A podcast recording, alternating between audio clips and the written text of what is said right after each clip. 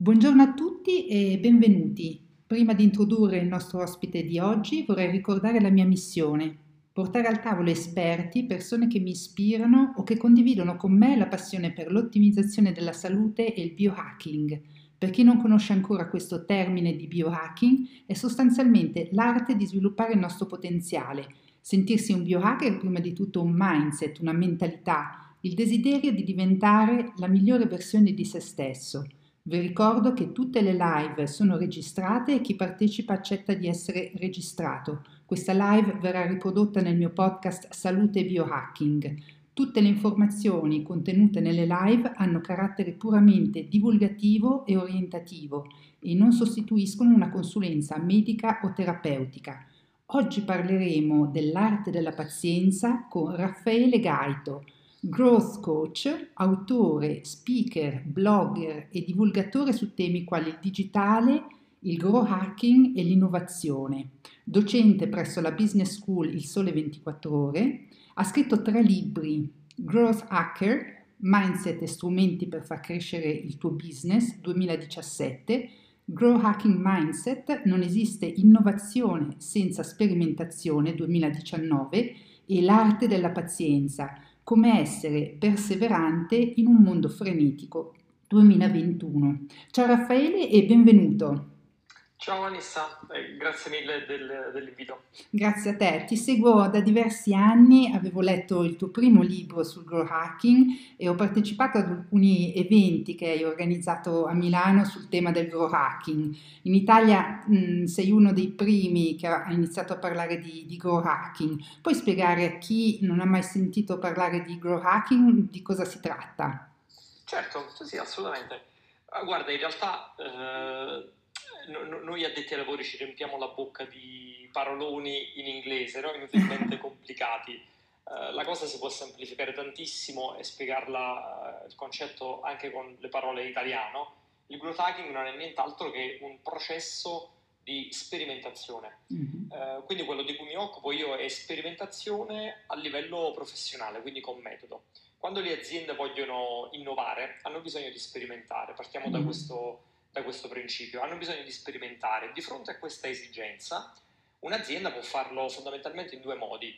O decide di farlo internamente, in maniera, come dire, eh, grezza, no? disorganizzata, casuale, un po' così, quando se ne ricorda, oppure può decidere di, appro- di affidarsi a un professionista e farlo attraverso un metodo. Ecco, questo metodo è il growth hacking. Quindi quello che faccio io è eh, insegnare, educare le aziende all'idea che la sperimentazione non deve essere qualcosa che facciamo una volta ogni tanto quando ce ne ricordiamo e quando abbiamo tempo libero, ma deve diventare una priorità dell'azienda, quindi va messa a sistema. E quindi io gli porto questo metodo, ma soprattutto questa mentalità. Quindi il mm-hmm. concetto di sperimentare sempre, sperimentare prima di averne bisogno, osservare i dati, eh, lavorare con metodo e così via. Quindi in fin dei conti è, è questa roba qui, è un metodo che permette alle aziende di sperimentare in maniera strutturata.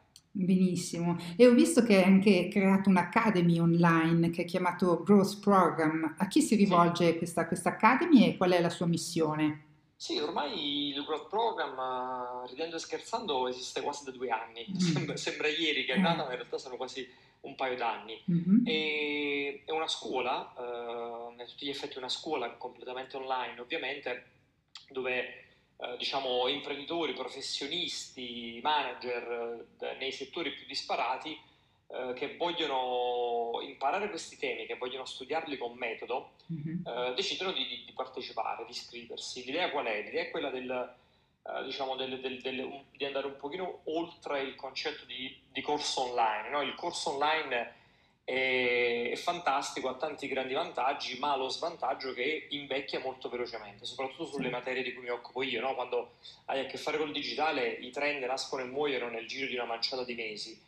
E quindi il corso invecchia molto velocemente. Studi una cosa, due mesi dopo quella roba già non funziona più. E poi con i corsi c'è un grosso problema, quello dell'accumulazione seriale di corsi. Mm-hmm. Ci sono tantissime persone, e anche io lo ero, che comprano formazioni, accumulano corsi con la promessa di farli poi quando avranno il tempo, e in realtà questo tempo non lo, prov- non lo trovano mai. Mm-hmm. Invece partecipando ad una scuola hai proprio un tipo di, di, di, dire, di processo di studio completamente diverso.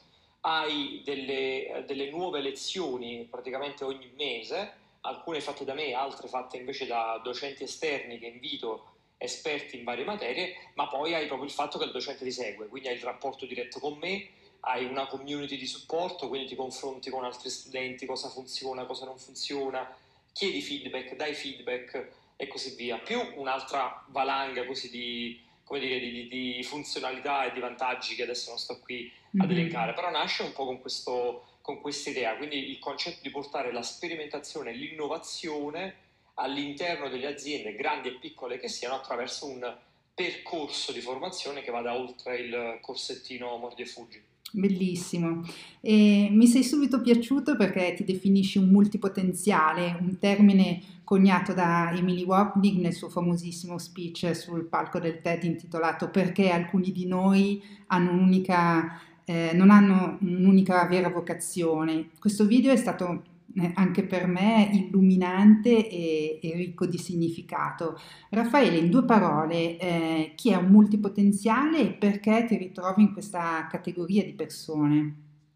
Beh, allora, se qualcuno all'ascolto ehm, ha trovato difficoltà durante la vita a rispondere alla domanda cosa vuoi fare da grande, mm-hmm. oppure da grande eh, ma tu di preciso di cosa ti occupi, molto probabilmente questa persona è un multipotenziale. Sono le persone che hanno tanti interessi, tante passioni, fanno, hanno le mani in tanti progetti e lungo la strada, lungo il percorso, lungo la carriera hanno cambiato mille volte faccia, cappello e quindi si sono ritrovati a, a ricoprire anche ruoli molto diversi tra di loro. Perciò il titolo di quel famoso uh, TED Talk era mm, quelli di noi che non hanno un'unica vera grande vocazione, mm-hmm. perché ci sono nella vita quelli che fin da ragazzini sanno già che vogliono fare l'infermiere, l'astronauta, l'ingegnere e poi ci sono quelli come me che invece non hanno mai avuto questa certezza mm. e, e, passavano gli anni e io cambiavo idea ogni due anni su quello che volevo fare e ancora oggi sono son così.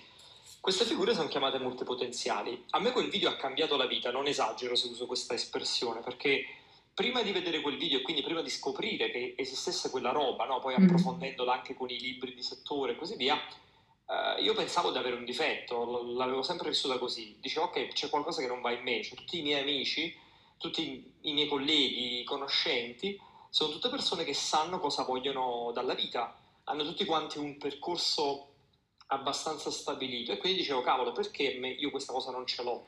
Era una sorta di mancanza. E quindi la vivevo un po' come un handicap. Poi in realtà ho visto questo video che dice, guarda, in realtà esistono due tipi di persone, no? Esistono gli specialisti, quelli verticali, chiamiamoli così, e poi mhm. esistono anche figure invece un po' più orizzontali.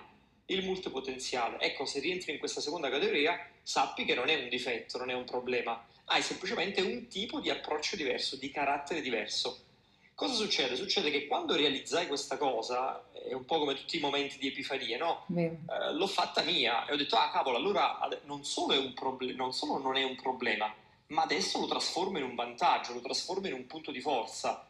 E quindi da quel momento in, in poi, in un certo senso, ho ingranato una marcia in più, no? Ho detto, adesso faccio di questa multipotenzialità un elemento distintivo, una sorta di superpotere. E, e mi ha cambiato il modo di lavorare.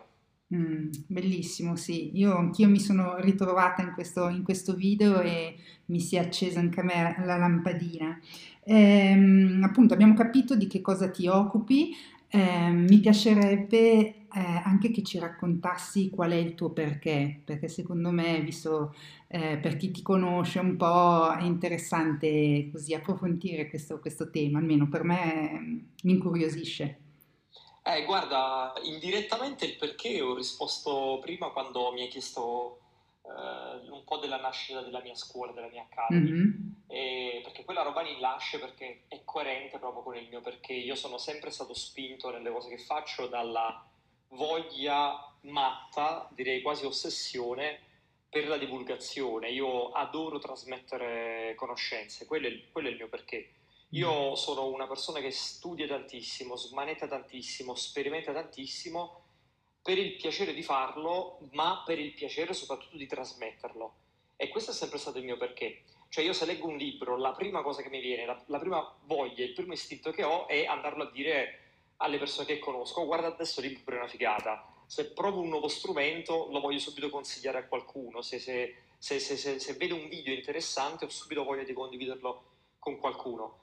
E questa roba qui poi ha, come dire, ha impattato tantissimo, soprattutto gli ultimi dieci anni della, diciamo, della mia vita e della, della, mia carriera, no? dove i progetti divulgativi hanno preso sempre un, una, una, fetta più grande del, del mio tempo, del, del, mio impegno, perché sono, come dire, sono, sono allineati, quella roba lì allineata al 100% col mio perché, con questa voglia, eh, come dicevo prima, quasi ossessione, no? di voler un po' condividere, divulgare le, le conoscenze. Sì, bello. Hai trovato la tua frequenza, la tua vibrazione e poi tutto ha preso, cioè è diventato coerente, no?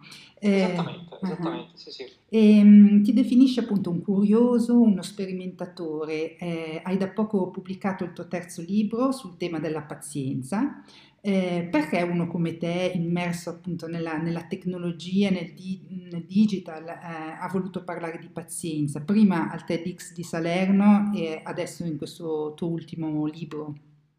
Eh, questa, questa, è una bella domanda e, e, ti dico la verità, non è la prima volta che me la fanno, anzi qualcuno me l'ha fatta anche come, quasi come obiezione, no? per mm. dire ma come tu ti occupi di innovazione, di digitale, temi che sono veloci per definizione mm-hmm. e poi scrivi un libro sulla pazienza, non, non è un po' un controsenso? Mm. In realtà non lo è, non c'è nessuna contraddizione, non c'è nessun controsenso.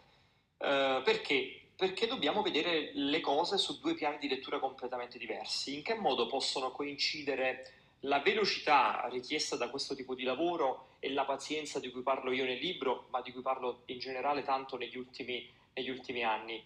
Eh, possono convivere perché dobbiamo guardare la cosa su due piani. Quando guardiamo nel micro e quando guardiamo nel macro cambia completamente il punto di vista. Mm-hmm. Nel micro, quindi nella quotidianità, nell'operatività, abbiamo bisogno di quella velocità ed è il mio lavoro, è quello che faccio, la sperimentazione, è quello che insegno alle aziende. Si innova solo se ci si muove in maniera molto veloce. Mm-hmm. Però quando ci spostiamo nel macro, allora dobbiamo essere pazienti. E cioè non puoi pretendere che se sei veloce nell'esecuzione poi saranno veloci anche i risultati. Mm. E questo è il messaggio del mio libro. Non puoi pensare di partire oggi con un progetto e, e diventare milionario la settimana prossima, o fare 100.000 iscritti al canale YouTube la settimana prossima, mm-hmm. o fare un milione di dollari la settimana prossima. Quindi la velocità è fondamentale nel micro, è fondamentale nel piccolo, nel quotidiano, nell'operatività, la pazienza invece è fondamentale nel macro nel lungo periodo, nella, nella visione, no? nella lungimiranza. Mm-hmm. Infatti nel libro, quando parlo di pazienza, la accosto sempre alla lungimiranza, alla costanza, eh, a temi di questo tipo che vanno a braccetto, vanno di pari passo con, con la pazienza. E questa roba qui è fondamentale da capire, perché? Perché molto spesso il, come dire, l'inghippo dove sta è che le persone applicano quella stessa velocità che dovremmo avere nel micro anche nel macro. Mm-hmm. E allora quando fa questo tipo di ragionamento si rovina tutto, perché a quel punto non hai più la capacità di ragionare nel lungo periodo, di investire nel lungo periodo, di capire che a volte le cose semplicemente richiedono tempo. Mm-hmm. Parto oggi con un progetto imprenditoriale o di altro tipo, di qualsiasi tipo, perché questo ragionamento vale anche in altri contesti, devo essere lungimirante, devo essere paziente, cioè devo sapere che vedrò i risultati di questa roba fra due anni, fra tre anni e posso lavorare in quest'ottica solo se sono paziente, ma contemporaneamente devo avere quella costanza, quella perseveranza di andare avanti ogni singolo giorno, no? di fare quel passettino, di costruire quel percorso che poi mi porterà a quell'obiettivo lontano fra i due o tre anni. E questa roba qui è, è fondamentale, trovare l'equilibrio tra queste due visioni, tra il macro e il micro, è, è, fondamentale, ti cambia veramente il modo di lavorare. Tutto il mio libro gira intorno a questo, a questo concetto, quindi ecco perché non c'è nessuna contraddizione, la contraddizione è solo apparente, perché dobbiamo imparare a guardare la cosa da due punti di vista. Verissimo, condivido. Eh, appunto, viviamo in una società del tutto subito, no? come hai detto tu, e nel primo capitolo del tuo libro spieghi come mai i social media hanno un impatto molto importante sulla nostra eh, salute mentale. Il tema centrale di questo capitolo è la gratificazione istantanea. Eh, ci puoi spiegare questo fenomeno che crea dipendenza e che scatena tutta una serie di comportamenti nocivi per la nostra salute? Beh, guarda, quello della gratificazione istantanea è un tema a mio avviso fondamentale e anche forse sottovalutato, mm-hmm. Sotto, cioè, se, se, ne dovrebbe parlare di più. Che cos'è? Lo dico in due parole per chi magari sente questo termine oggi per, per la prima volta. La gratificazione istantanea è un po' quel meccanismo mentale eh, che si viene a creare quando otteniamo qualcosa di immediato ed è un po' il meccanismo alla base di, uh, di, come sono stati costruiti i social media, di come vengono costruiti oggi tantissime applicazioni che noi utilizziamo nella nostra quotidianità. Faccio un esempio concreto così ci capiamo. Quando pubblichiamo qualcosa su Instagram e la persona viene a metterci like, l'amico viene a metterci like o il commento o che ne so, ci tagga, ci condivide nelle storie, a noi arriva una notifica, quella notifica ci dà una botta di dopamina, che dopo spieghiamo anche cos'è la dopamina, mm-hmm. e ci viene quella voglia di andare subito a sbloccare il telefono e andare a vedere cosa è successo. Apriamo l'app, vediamo il cuoricino, quel cuoricino ci genera una piacevole sensazione. Ecco, quella piacevole sensazione è alla base della gratificazione istantanea. Avviene perché nel nostro cervello viene, uh, viene, viene stimolato da quello che ho detto prima, che ho definito dopamina, che è questo neurotrasmettitore che viene eh, generato appunto in situazioni come, questo, come questa. E qual è la caratteristica della, della dopamina? È che, che, che, crea dipendenza, infatti viene generata anche quando eh, fumiamo, quando beviamo alcol, quando giochiamo d'azzardo, tutta una serie di cose che nel lungo periodo possono portare alla dipendenza. Ed è questo il motivo per il quale a volte ci ritroviamo a scrollare i social per ore e non ne rendiamo nemmeno conto. E sicuramente qualcuno di voi si è trovato in questa situazione oppure quando siamo a tavola con la famiglia, con gli amici e, e non resistiamo alla, all'idea di prendere in mano il cellulare, di aprire Whatsapp, aprire Facebook, aprire, aprire, Instagram o qualcos'altro. Magari non siete voi a farlo, ma avete visto qualcun altro farlo. Ecco, mm-hmm. questa roba qui capita a causa della gratificazione istantanea. È talmente forte l'effetto che ha sul nostro cervello che nonostante in quel momento io sia a cena con mia moglie, con mio figlio, con il mio compagno, con, con un mio genitore, la priorità è del cellulare. Devo tirare fuori il cellulare per vedere se c'è una notifica che, che mi genera quella piacevole, quella piacevole sensazione. Verissimo, sì. E credi che appunto la costanza sia, sia la chiave per apprendere il valore della pazienza? Eh, scrivi che la pazienza non è la capacità di saper aspettare, ma è quello che facciamo mentre aspettiamo. Perché la costanza è centrale quando si parla di, di pazienza? Eh, questo è un punto interessante. Uh, molte persone tendono a a confondere la pazienza con, con, con l'attesa, con il concetto mm-hmm. di attesa.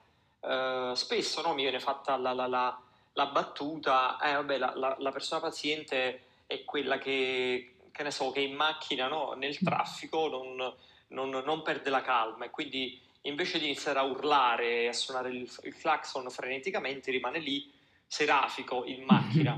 Questa roba qui non è la pazienza, questa è, una, questa è, l'attesa, questa è la calma, non è quello di cui parlo io nel, nel libro. Mm. Infatti, come dicevo prima, no, la pazienza è, è, appunto quella capacità di essere lungimiranti, di, di, di, saper lavorare nel lungo periodo. E perché la, la costanza assume un ruolo fondamentale in questo scenario? Eh, perché ho usato quell'espressione? No? Non è mm. tanto la nostra capacità di attendere, ma è cosa facciamo durante l'attesa, perché tu puoi essere anche una persona che dice ah, eh, parto oggi con questo progetto, ok, eh, mi ha convinto quello che ha detto Raffaele, eh, i risultati arriveranno fra due anni, fra tre anni e così via. Ok, bene, e quello è un po' la, dire, la, la, il focus sull'obiettivo, no? la visione, sì. ma attenzione, dobbiamo lavorare poi in maniera costante per arrivare a quel risultato.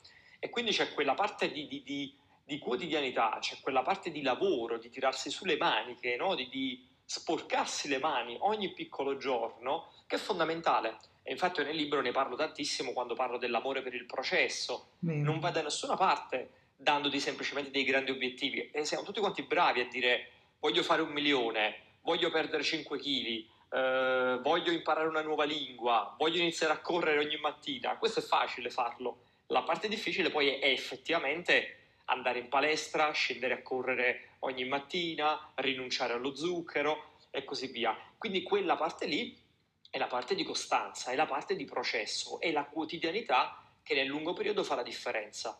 E perciò io a volte faccio una metafora sportiva e dico guardate che noi non siamo qui a fare una maratona, siamo qui a fare, cioè non siamo qui a fare i 100 metri, siamo qui a fare una maratona. Nei 100 metri devi essere veloce, nella maratona no, nella maratona devi resistere il più possibile che è diverso. È mm-hmm. una questione di riuscire ad arrivare alla fine. Ed ecco perché in uno scenario del genere la costanza assume un ruolo fondamentale, perché se non hai poi quella bravura di lavorare sul processo e quindi di essere costante quotidianamente, perseverante, quegli obiettivi non li raggiungi mai. Eh sì, volevo proprio farti questa domanda sul processo, appunto, perché ti piace raccontare eh, le storie di persone eh, che hanno raggiunto il successo dopo mille rifiuti e un percorso anche complicato. No? Due elementi che eh, si ritrovano in tutte queste storie sono il focus sull'obiettivo e l'amore appunto per, per il processo. Questi due elementi ritornano spesso nel tuo libro perché hanno un ruolo fondamentale quando si parla appunto di pazienza ma che cos'è di preciso questo processo e perché bisogna avere fiducia soprattutto nel processo. Cioè, ci hai spiegato un po' il processo, ma perché bisogna avere fiducia in questo, in questo processo? Guarda, quei due elementi secondo me sono fondamentali. Mm. Eh, la, la, la, il focus sull'obiettivo e l'amore per il processo fanno la differenza.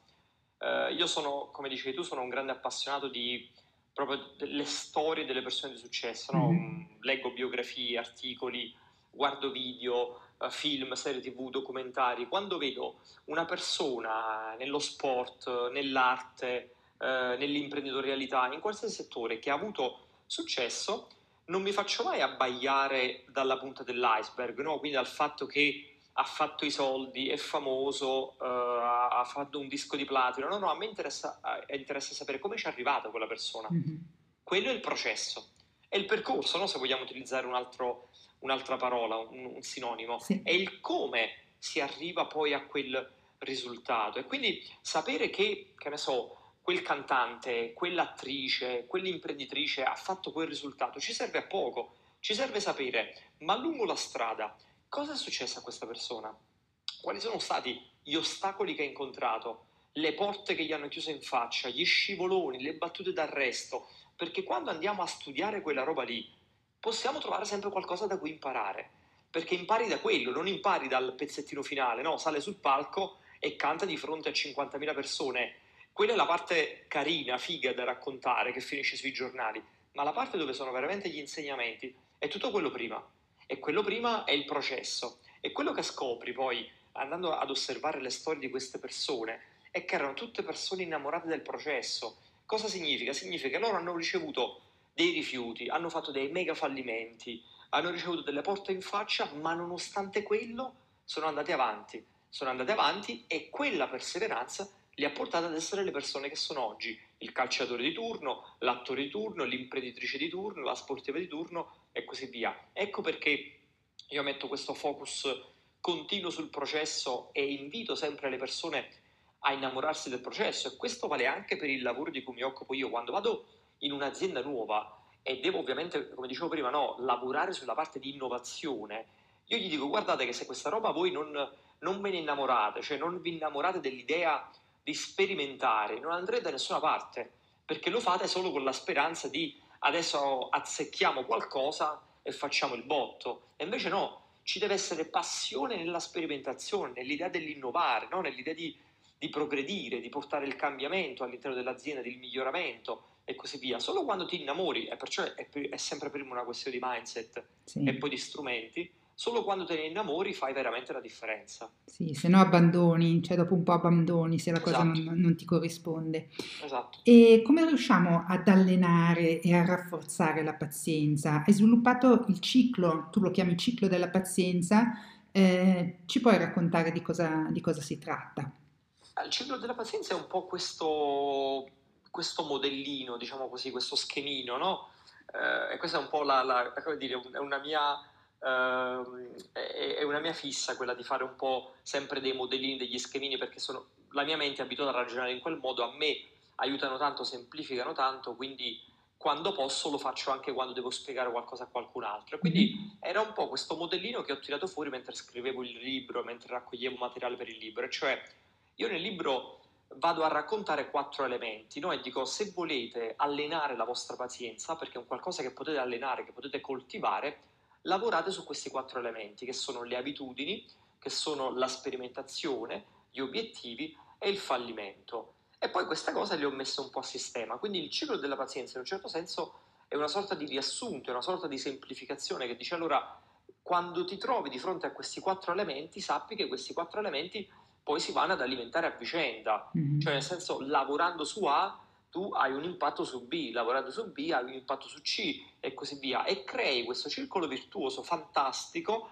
nel quale giorno dopo giorno, settimana dopo settimana, mese dopo mese diventerai una persona sempre più paziente, no? È una sorta di, di uh, proprio di iterazione continua, mettiamola così. E quindi il ciclo, quello schemino serve un po' a, appunto a schematizzare, a riassumere, a semplificare, se vuoi, quello che poi sono i quattro concetti principali che ho portato all'interno del libro. Fantastico, sì. E che vantaggi porta la pazienza nella vita lavorativa e in quella privata?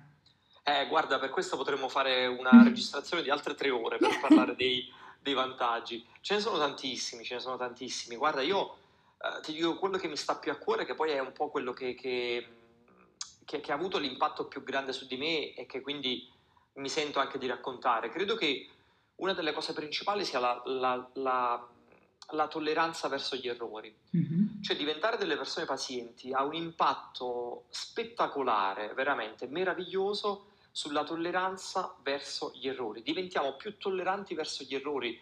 E attenzione, quando dico questa cosa, la prima cosa che solitamente pensano le persone sono gli errori degli altri, no? Mm-hmm. E quindi dice, vabbè, allora se quell'amico o quel collega o quel dipendente eh, sbaglia una cosa, mi fa no, un grave affronto, io sono più tollerante. Certo, questo è importante, ma una parte importante che dimentichiamo sono i nostri errori. La pazienza aiuta ad essere tolleranti anche verso noi stessi, perché molto spesso usiamo due pesi e due misure, questa è la verità, no? io sono il primo a farlo e quindi ci mostriamo sempre apertissimi con gli altri e poi invece con noi siamo intransigenti, siamo veramente durissimi. Allora sbaglio una cosa e magari me la rinfaccio per una settimana, dico ah cavolo però questa cosa non ci ha pensato, potevi farla diversamente, è una sciocchezza, da te non me l'aspettavo e lo facciamo un po' tutti, no? Se perdoniamo gli altri ma non perdoniamo mai noi stessi. Siamo i primi, no, i primi giudici di noi stessi e la pazienza invece aiuta a fare proprio questo lavoro. Ovviamente non è una roba che cambiamo dall'oggi al domani, non vi aspettate formule magiche e ricette universali nel mio libro perché non ne trovate. È un percorso anche qui sul quale io in primis sto ancora lavorando. Infatti quel libro è un po' il racconto di quello che io sto, sto facendo. E questa roba secondo me è fantastica. Questo penso che sia uno dei vantaggi, no, delle conseguenze più belle dell'allenare la nostra pazienza. Mm, bello. E, e, ci sono delle tecniche che hai sperimentato che ti aiutano a perdonare i tuoi errori e a vederli come parte del processo? Ma guarda, ti dico, ti dico io una cosa che faccio che mi aiuta tantissimo, io sono una persona che adora uh, le agende, i diari, mm-hmm. scrivere, io adoro proprio lo scrivere, prendere appunti, segnare cose, fare liste, uh, fare un po' il resoconto delle giornate e così via, perché questo atto proprio di mettere nero su bianco, di trascrivere, ci aiuta parecchio a, uh, come dire, a, a, osservare i nostri pensieri, no? mm-hmm. a, a, dargli una forma, a interpretarli e così via, finché rimangono nella nostra testa sono sempre un po' complicati, mettiamola così. E allora una delle cose che faccio, uno degli esercizi che io faccio è che quando mi trovo di fronte a un, a un errore, eh, piccolo o grande che sia, eh, lavorativo ma anche personale, di vita privata, quello che faccio è mi prendo del tempo per scriverlo quindi lo butto giù su carta perché? Perché trasformo quel, quell'errore, no? quel, quel, quel, fallimento, quel momento negativo in un insegnamento. Questo è il grosso passaggio, secondo me, di, di, di, anche qui di mindset che dobbiamo fare. Una cosa è dire, ah no, cavolo, oggi l'ho combinata grossa, no, vabbè, uh, sono una delusione, uh, non avrei dovuto farlo, ok, quello ci sta, però prendiamo quel momento, facciamo durare poco e poi passiamo a qualcosa di più concreto. Cos'è qualcosa di concreto? Io mi metto carta e penna e provo a ragionarci, dire ok, allora cosa è successo? Perché è successo questa cosa? Perché ho sbagliato quella mail? Perché ho risposto male a quella persona? Perché quel collaboratore oggi è stato deluso da me? Perché questo contratto non sono riuscito a portarlo a termine? Perché mm. questa persona ha reagito male a, a una mia risposta e così via? E questa operazione di scrivere proprio con carta e penna ti fa andare un po' a ritroso, no? ti fa cercare di, proprio come se fosse un diagramma di flusso, eh, io schematizzo molto, si sarà capito ormai mhm. questa cosa, come se fosse un diagramma di flusso proviamoci a trovare la radice no? del, del, del, problema. Io non credo nelle, nelle decisioni sbagliate, credo, credo, che ci siano dei processi che ci portano a delle decisioni sbagliate. E quindi quando noi lavoriamo e andiamo a monte diciamo ah ok perfetto ho sbagliato qui, ecco la cosa che è successo, ecco il momento dove si è rovinato tutto, ecco dove no, eh, si è scatenato mm-hmm. l'effetto valanga e questa roba qui è quello che ci permette di trasformare un fallimento in un insegnamento, perché? Perché la prossima volta farò attenzione, ma saprò dove fare attenzione. Questo è il modo migliore per poi evitare no, di fare due volte gli stessi errori. Mm, interessante, sì. E un altro vantaggio della pazienza che hai citato appunto nel tuo libro è quello di riprendersi in mano il nostro tempo. Eh, la gestione appunto del nostro tempo è direttamente collegata alla nostra salute mentale, di conseguenza anche alla nostra felicità e ad una migliore qualità di vita. Eh, nel tuo libro racconti della tua esperienza di burnout e eh, di come dedicarsi al 100% al lavoro e al raggiungimento degli obiettivi è sul lungo periodo controproducente. Ci spieghi come la pazienza ti ha aiutato a gestire meglio il tuo tempo? Eh, guarda, io ero uno di quelli affascinatissimi dalla cultura americana del lavoro, no? quella mm-hmm. che un po' loro chiamano la hustle culture, mm-hmm. quindi questa cultura della, della, dell'ossessione quasi per il lavoro, no? dove eh, è quasi una lotta continua e quindi lavoro mh, tutti i weekend, lavoro tutte le sere, se faccio tardi in ufficio sono figo, se non trovo tempo per i miei amici e la mia famiglia sono figo perché devo lavorare sulle mie cose, no? guadagnare di più, crescere di più e così via. E poi è successo che ho sbattuto la testa nel muro e, e, e questo è il modo migliore no? per imparare le cose, sbattendoci la testa in prima persona, cioè eh, qualche anno fa ebbi una uh, terribile esperienza di burnout dove arrivai proprio all'estremo, no? quello dove vai in blackout totale che uh, collassi proprio fisicamente, emotivamente, psicologicamente e così via. E mi resi conto in quell'occasione che stavo spingendo troppo sull'acceleratore.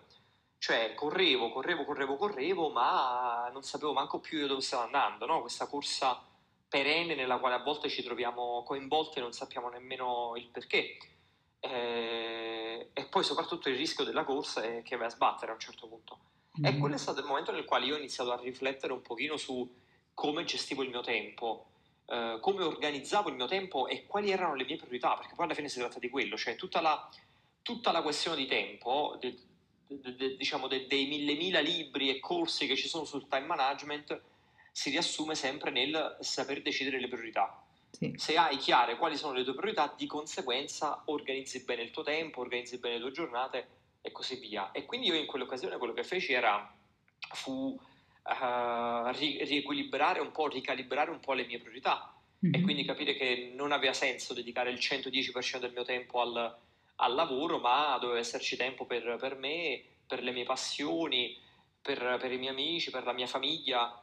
Uh, no, e per, tutto, e per, tutte le altre cose che ne, negli anni avevo messo da parte perché ero ossessionato esclusivamente dal, dal, lavoro. Ecco, questa roba qui, come dicevo prima, perché siamo partiti da lì, no? quello sì. è uno dei vantaggi della pazienza, quando uh, impariamo ad essere pazienti e alleniamo questa, questa, questa nostra qualità, uh, a, a, valanga porta anche un effetto su quello, no? che ci permette di riprenderci il controllo del nostro tempo, diventiamo persone che sanno controllare il tempo, perché? Perché non ci spaventiamo più di fronte all'idea che qualcuno non ci ha risposto un'email da due giorni, non ci viene più quell'ansia di dire oh mio Dio, cosa è successo, perché non mi ha risposto, adesso gli scrivo su Whatsapp e poi gli scrivo su Messenger e poi gli scrivo su Facebook e poi gli scrivo di qua, di là e così via. Non ci preoccupiamo più no, se quel cliente non ha ancora, non lo so, accettato il preventivo, firmato il contratto e così via. Iniziamo a capire che le cose hanno il loro corso naturale, hanno no, bisogno di tempo. E questo vale per tutto. Se non vogliamo parlare di lavoro e vogliamo parlare di un'altra cosa, vale anche se vi iscrivete in palestra e non potete pretendere dopo due settimane di aver trasformato il vostro fisico, non potete andare a, a, a urlare al vostro personal trainer che non sta funzionando la palestra. Ecco, questa roba qui è una questione di priorità, di capacità di gestire le proprie priorità, di sapere cosa significa l'attesa e questo è un qualcosa che sviluppi nel momento in cui diventi una persona paziente, secondo me. Mm-hmm che poi appunto la pazienza ti porta a un equilibrio alla fine, a dosare l'intensità in sostanza. Esattamente, no? esattamente. Mm. E sia chiaro, e questo è, è, una cosa importante che voglio dire, questo non significa che poi a me non capita mai certo. di andare in ansia o di avere preoccupazione per un progetto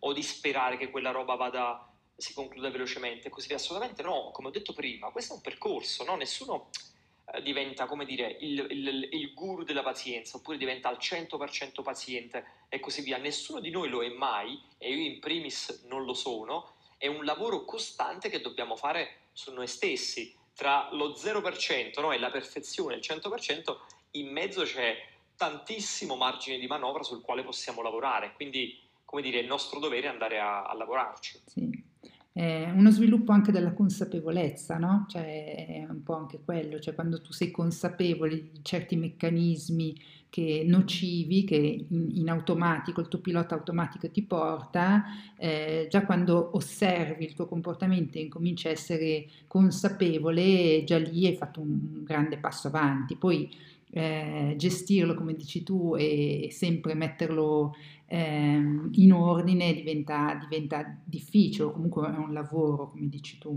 però sì. Beh, guarda, la, la, la, consapevolezza è sempre il primo passo, questo, su questo non ci piove, mm-hmm. è quasi un'ovvietà fare questa osservazione, però è chiaro che se uno non si accorge di Uh, avere qualcosa nella propria vita che non va, mm-hmm. se non c'è questo momento, no? questa mini illuminazione, mettiamola così, non parti mai con un, poi con un percorso di, di, di, di, miglioramento di qualche tipo, di cambiamento di qualche tipo. Io sono arrivato a queste riflessioni, a questi ragionamenti, come dicevo prima, perché ci ho sbattuto la testa mm-hmm. e, quello, e anche quello è un momento di consapevolezza, no? Sì. Uh, ti ritrovi, come dicevamo prima, in burnout totale e dici, oh, ma che cavolo sto facendo? Mm-hmm ma ne vale veramente la pena vivere mm. così? Adesso ovviamente no, no, no, non è che tutti devono arrivare a questo estremo, però lungo la strada può esserci un episodio, degli episodi che ci portano in uno stato di consapevolezza e noi approfittando di quella roba lì possiamo dar vita a un cambiamento. Benissimo. Eh, per chi ha letto i tuoi libri e per chi ti conosce sa che il mindset è un argomento che ti sta molto a cuore. Nel tuo ultimo libro citi Carol Dweck, una psicologa e docente all'Università di Stanford, famosa per il suo libro Mindset, cambiare forma mentis per raggiungere il successo. La Dweck teorizza due tipologie di mindset, il mindset statico e il mindset dinamico. Ci puoi spiegare la differenza tra questi due mindset e perché il tema del mindset è una costante in tutti i tuoi libri? Eh, allora, uh, Carol Dweck, uh, la psicologa che citavi tu prima, lei ha scritto questo libro bellissimo dove spiega che esistono due tipi di mindset nel, nel, nel, nel mondo, no? nelle, nelle, persone, il mindset statico e il mindset dinamico. Semplificando tantissimo, perché poi è un librone, è un mattone di, di 400 pagine, semplificando tantissimo, il mindset statico ce l'hanno quelle persone che non credono nel cambiamento, cioè quelle persone che pensano uh, sono nato così e sono condannato a questa roba qui, no? quindi non si può cambiare, non si può migliorare e sono le persone che solitamente tendono a, a, dire, a lamentarsi sempre, a dare sempre la colpa alla sfortuna, al caso, al contesto, al, al boss, al collega, al genitore e così via, è sempre colpa di qualcun altro. E sono le persone che vivono malissimo, di conseguenza anche il fallimento. Dall'altro lato invece c'è il mindset dinamico, che come dice la parola invece è tipico delle persone che credono nel fatto che nulla è scolpito nella pietra e che noi siamo artefici del nostro destino, possiamo migliorare, possiamo cambiare se prendiamo questa cosa di petto e iniziamo un processo di, di cambiamento e quindi sono le persone che invece di dare la colpa all'esterno cercano di capire qual è la propria responsabilità. Se quindi eh, questo mese non riesco ad avere la promozione, invece di dire ah beh perché il capo è colpa sua, lui è pessimo, è cattivissimo, eccetera, eccetera, provano a dire aspetta un attimo, ma io cosa ho fatto effettivamente in questo scenario? Qual è la mia responsabilità in questo scenario? Avrei potuto fare di meglio? La prossima volta posso fare di meglio? E le persone che si mettono in quest'ottica, cioè smettono di dare la colpa agli altri mm-hmm. e cercano di capire qual è la loro responsabilità, perché questa cosa è potentissima? Perché ti dà qualcosa di concreto di poter, da poter fare capisci che se tu hai la responsabilità, allora è tuo anche il lavoro sodo che c'è no, per cambiare quello scenario, perché se tu dai la colpa all'esterno, te ne lavi le mani, quello è il modo migliore per lavarsi le mani. Mm, la, la frase classica è sono sfortunato, no? Sì. Sono sfortunato è il modo di dire vabbè non è colpa mia, non posso farci niente, ciao, tanti saluti, andiamo oltre. Se invece di dire sono sfortunato, dici aspetta un attimo, forse non ho lavorato abbastanza, forse non mi sono impegnato abbastanza, forse non ho fatto questa cosa, non ho fatto quest'altro, la prossima volta hai delle cose concrete, quindi sotto il tuo controllo, che puoi fare e questo ti responsabilizza. E perché io adoro il tema del mindset? Perché finisce un po' in tutti i miei libri? Perché ovviamente io nei miei libri parlo sempre di cambiamento. Eh, a volte sono cambiamenti di un tipo, a volte cambiamenti di un altro, ma sono un po' il, eh, la costante di tutti i miei libri. Ed è chiaro che tu puoi avere quei risultati, puoi applicare la roba di cui parlo solo se inizi a sviluppare un mindset dinamico. Cioè una persona che si legge un mio libro e, e, non ha quel tipo di mindset, quella roba non l'applicherà mai, non l'applicherà mai perché troverà delle scuse per dire, eh, vabbè, tutto molto bello quello che dice Raffaele, però nel mio caso non si può fare. No, hai sempre una scusa pronta perché motivazione A, motivazione B, motivazione C, colpa del caos, colpa del destino, eh, io vivo in questa città, eh, io faccio questo lavoro, no, c'è sempre una scusa che ci blocca per qualche, per qualche motivo. Quindi è come se fosse una sorta di prerequisito necessario alle cose di cui parlo io. Cioè non puoi mettere in pratica quei suggerimenti, quei consigli, quelle strategie, eh, quei trucchetti se a monte non hai fatto un cambiamento di mindset, cioè se non sei pronto, no, predisposto a, a, migliorare, a cambiare, al, al, al, a fare un, un processo di, di, di, come dicevo prima, di crescita. Mm-hmm. Eh sì, no, è fondamentale avere un, un mindset di quel tipo per appunto concretizzare quello che è un aspetto magari teorico in, in realtà e in costanza e in tutte le, appunto, le cose di cui hai parlato fino, fino ad ora. Quindi, mh, mm, riassumendo, mh, mm, ci hai raccontato appunto che il, il processo è anche il risultato, no? Scrivi che le persone di successo, quelle di cui ti piace parlare, che hanno fatto fatica a raggiungere il successo, sono riusciti ad ottenerlo perché rimangono costanti e pazienti, perché adorano quello che, che stanno facendo, indipendentemente dal risultato. Eh, mi piace moltissimo questo, questo, messaggio e credo che sia anche legato al famoso cerchio d'oro di, di Simon Sinek, no? in cui eh, l'importante è trovare il nostro perché e, e amare il processo è una conseguenza. Eh, anche tu ritrovi questa, questa cosa oppure... Mm, ah, par- assolutamente, assolutamente. Guarda, quando citi Simon Sinek a me si fanno gli occhi a cuoricino. Io sono, sono un grande fan di, di, di Sinek, eh, del suo stile comunicativo del suo modo di divulgare certi concetti, ma anche dei contenuti che lui, che lui porta. Uh, è forse una delle persone che più mi ha influenzato negli ultimi dieci anni. E, e adoro quello che scrive, adoro il modo con il quale lui parla in pubblico e, e per me è sempre stato un punto di, di riferimento. Quindi uh, nella mia roba, non solo nei miei libri, ma anche nei miei contenuti, eccetera, eccetera, Uh, è facile rivedere molto di Sinek, così come di altre persone ovviamente, perché lui è una delle mie principali ispirazioni. Ho, uh, ho adorato i suoi libri e sono sempre stati uh, delle riflessioni che poi io ho ritenuto fondamentale mettere anche all'interno dei miei libri. Mm-hmm. Cioè, se io ti, ti, parlo di un concetto quel concetto è strettamente legato a, non lo so, il gioco infinito o al mm-hmm. cerchio d'oro, per me è importante dire, oh guarda, sta roba non è mia, eh, l'ha ideata un tizio che si chiama Sinek, io poi l'ho, dire, l'ho rubata, l'ho fatta mia, l'ho contestualizzata, no? l'ho, l'ho, l'ho, mischiata con quelli che sono i miei elementi tipici e te la racconto in, in questo contesto. Bellissimo, sì. Eh, a me piace molto appunto la sua potenza comunicativa sul palco, è incredibile. I libri, eh, chiaro, cioè perdono quella quella sua chimica no? che, che, che si, sì. si, ritrova nei, nei video, eh, nel libro diciamo che è più, più piatta è come, come, come, cosa, però anch'io sono una, una grande fan di, di Sinek e devo dire che, beh, anche tu sul palco sei, sei proprio un grande comunicatore, quindi ti ringrazio. sei così, un leone da, da palco, non so se Io ho così. sempre adorato, ti dico la verità, è una cosa che, che, che mi è sempre piaciuto fare. Mm ma veramente da, da, da, da sempre, proprio da sempre. E, e, poi è, come dire, si concilia perfettamente con quello che dicevamo prima, no? con, la, con, un po' la mia passione per, per, per la divulgazione. Quindi eh, io quando sono su un palco, quando sono di fronte a un pubblico, che siano 300 persone o 3 persone, eh, quello per me, cioè quella, quella, è la cosa più bella, la situazione più bella nella quale io mi posso trovare. Mm-hmm. E, e, allora metto tutto me stesso, cioè per me è una, è una questione di fare un buon lavoro. No? Io lo vedo, per me salire sul palco, fare lo speaker è un lavoro. Sì. Se tu chiami un idraulico a casa e ti fa un cattivo lavoro, eh, quell'idraulico ti ha deluso, non, non ci andrai più da quell'idraulico, non lo consiglierai più quell'idraulico. Ecco, per me lo speaker deve essere allo stesso modo. Se io vedo una persona sul palco che non mi sta dando delle vibrazioni positive, non ci sta mettendo impegno, mi fa addormentare, non riesce a tenermi attento all'argomento, per me quello è come un, appunto, un elettricista o un idraulico che non sa fare il, il suo lavoro. Quindi io ci metto tutto me stesso perché è proprio una forma di rispetto per il pubblico. Sono venuto lì quel giorno per me, eh, magari hanno pagato anche, che ne so, se era una conferenza, se era un evento del genere, è mio dovere dare tutto me stesso in quell'occasione.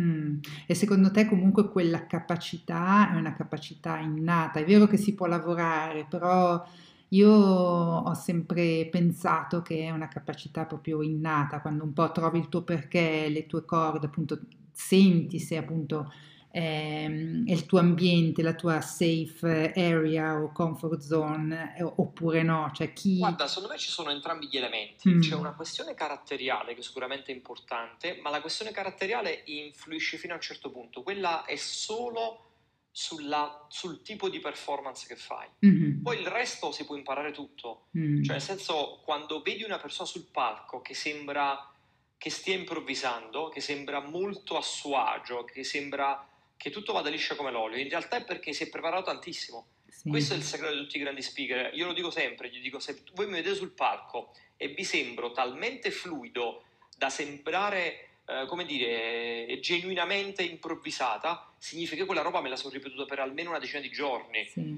Eh, è quello il segreto del, del grande speaker. Sì. Eh, e il contrario invece quando non ti prepari, arrivi sul palco e là inizi a, ad avere poi no, dei, dei blocchi di, di, di, qualche, di, qualche, tipo. Quindi io credo nella preparazione, mm-hmm. perché no, è poi il processo di cui parlavamo prima. Quindi io quando ho un talk, a quel talk mi preparo veramente settimane prima, mi metto da solo davanti allo specchio e lo ripeto, e lo ripeto, e lo ripeto, e lo ripeto. E quando il pubblico mi vede fare il sorriso, la pausa, il gesto con le mani, la slide che si mette nel momento giusto, e quello mica è casuale, quello è perché mm. ci sono dieci giorni di preparazione alle spalle, no? di nuovo è un lavoro, lo tratto come un lavoro, così come un, uno sportivo si allena prima di un grande match, eh, lo speaker fa la stessa cosa prima di, prima di salire sul palco, o se vogliamo eh, il cantante no, che deve esibirsi su un palco si prepara per poter fare quell'esibizione come se fosse naturale. Quindi molta di quella roba si studia, si prepara, ci si allena, assolutamente no, poi ovviamente non lo nego, c'è una componente caratteriale, ma quella lì va ad impattare solo sul tipo di performance. Mm-hmm. Quindi trovi lo speaker che fa il simpatico, trovi lo speaker che fa ispirazionale, trovi lo speaker che fa agitato, motivazionale, eccetera, eccetera, ma quella è la componente poi caratteriale della persona che ci mette in una tipologia o un'altra. Sì, vero. C'era anche un bellissimo libro, adesso che raccontavi questa cosa, eh, del TED, no? Adesso non, tu lo ricorderai il titolo. Sì, uh, Talk Like TED, ecco, bellissimo. T- quello bellissimo. racconta un po' appunto questa, questa, magia che sì, sembra una magia, però c'è un grandissimo lavoro dietro le quinte, no? Eh, mm-hmm. Guarda, quello è un librone fantastico che consiglio a tutti quelli che vogliono approfondire il tema del public speaking, mm-hmm. ma qualsiasi libro viene da prendere di public speaking, uh, per esempio uh, Carmine Gallo è uno dei massimi esperti al mondo di, di, questo tema e ha scritto tipo 10 bestseller sull'argomento. Mm-hmm. Ogni libro che leggete sul parlare in pubblico ripete sempre lo stesso concetto: preparazione, preparazione, preparazione. Sul palco non si improvvisa mai. Cioè io preparo tutto, il, anche il font che decido di utilizzare nella slide, sì. anche la distanza che mi metto dal pubblico e, dal, e dallo schermo alle mie spalle. Ogni, quella è una performance a tutti gli effetti. Ogni cosa è, è, è, è organizzata ed è preparata, preparata, preparata. È il segreto di tutti i grandi speaker. Sì. Grazie per aver con- condiviso questa, questa, cosa. E ci puoi raccontare alcune tue routine o abitudini che pratichi quotidianamente? Ah, guarda, una interessante è quella che dicevo prima, eh, io sono un grande fan di diari, agende, Mhm. eccetera, eccetera, e quindi io, per esempio, adoro proprio l'arte del, del journaling, no? Quella che Sì. chiamano in inglese journaling, tenere un, un diario, fare un po' il resoconto.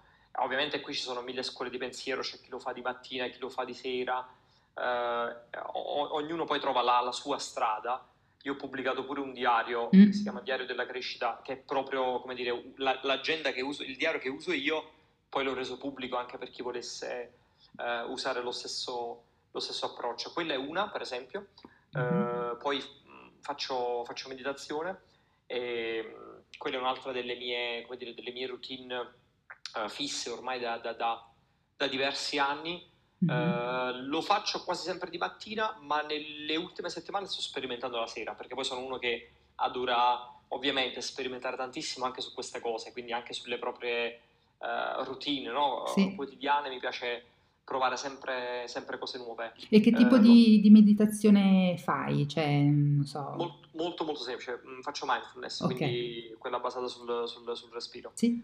molto molto semplice. E, mm, per me lo sport è fondamentale, quindi la forma fisica, tenersi in forma, lo sport è fondamentale, quindi tutti i giorni io vado, vado in palestra, almeno un'ora di mattina.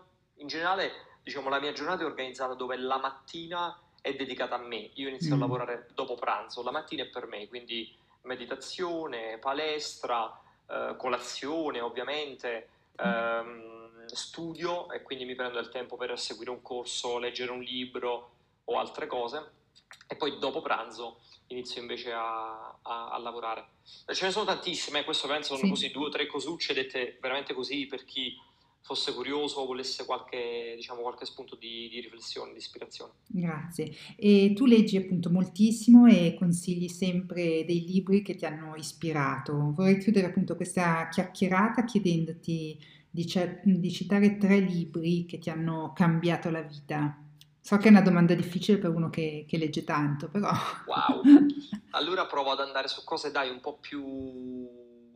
eh, no- non voglio andare proprio su cose magari troppo vecchie, troppo classiche, che magari conoscono già tutti, vado a prendere qualcosa di un po' più, più recente che ho adorato. Ok. Eh, direi Il gioco infinito, Mhm. Simon Sinek, che abbiamo citato prima. Sì. Eh, Antifragile di Taleb, pazzesco. Quello è spettacolare. Allora, li ho letti tutti e due, scusami se ti interrompo, però antifra- leggere Antifragile adesso in un periodo così, dove, cioè un periodo storico, veramente ti apre, ti apre il cervello. Cioè, scusami eh, se ti ho No, interrotto, no, no, però... assolutamente, no, no, assolutamente, concordo in pieno con te, concordo in pieno con te.